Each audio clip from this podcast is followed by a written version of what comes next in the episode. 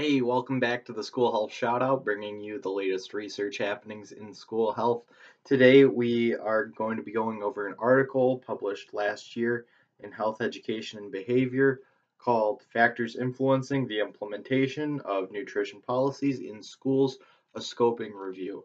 Uh, this was a meta-analysis. Uh, in other words, they read a bunch of papers and looked for themes. They had five themes from this study but the purpose was to determine what factors have great influence over the implementation of school nutrition policies. So let's get into these five factors.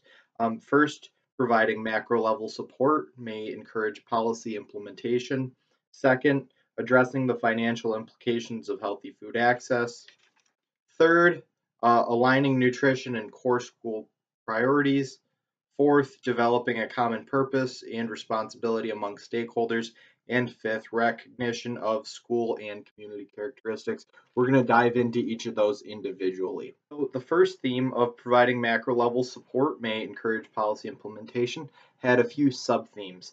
Um, one was that there was a clear policy execution uh, slash language slash communication. Okay, they were very explicit about what they were communicating. Um, there was support in the form of training and in the form of resources. Um, and then also uh, there was monitoring and enforcement uh, to make it happen. So some opportunities here. Um, high level direction for implementation. Okay, uh, you need very high quality directions if you want high quality implementation. Uh, keep it simple, right? Don't church stuff up with all this legalese. Keep it simple. Let people know what you want so they can do that. Okay. Um, and then you should also have specific requirements and clear administrative systems, um, systems for communication, monitoring, and for enforcement. The second theme is addressing the financial implications of healthy food access. The sub-themes here were access, procurement, cost of healthy food, revenue and profit margins, and fundraising. Okay, so some opportunities here, uh, two having to do with cost savings, is facilitate your school level access to fresh, sustainable, local, seasonal food for cost savings. That's going to look different based on what strengths your school or district community has. And then work with suppliers to address policy aligned food needs uh, to ensure that you can get the food that you are, are required to serve. Um, and then also find ways to do fundraising within schools that isn't just selling junk food. The third theme is aligning nutrition and core school priorities. So some sub themes here were competing priorities and then the time consuming nature of policy implementation. So a couple of opportunities here, right? It helps if you frame nutrition as a uh, core school principle that will have um, improved educational outcomes as a result of it. Okay, I would say just make school health that core principle, um, but the article says uh, nutrition. And then seek opportunities to align with existing curriculum. Um, so for example, the carbon cycling and energy flow portions of the next generation science standards lend themselves really well to um, talking about locally sourced um, food. Theme four, develop a common purpose and responsibility among stakeholders. So uh, some sub themes here were your school climate and then leadership and coordination.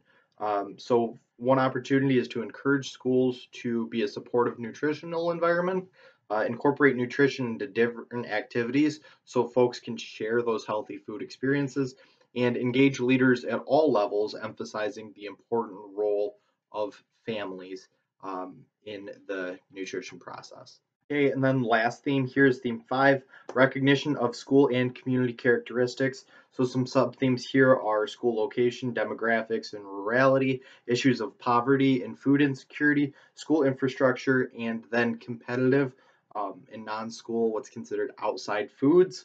Um, so some opportunities here, recognizing systemic issues that may influence school environments, um, challenge the broader systems and commu coordinate community level change uh, when it's possible, and then uh, provide school infrastructure that facilitates provisions of nutritious food.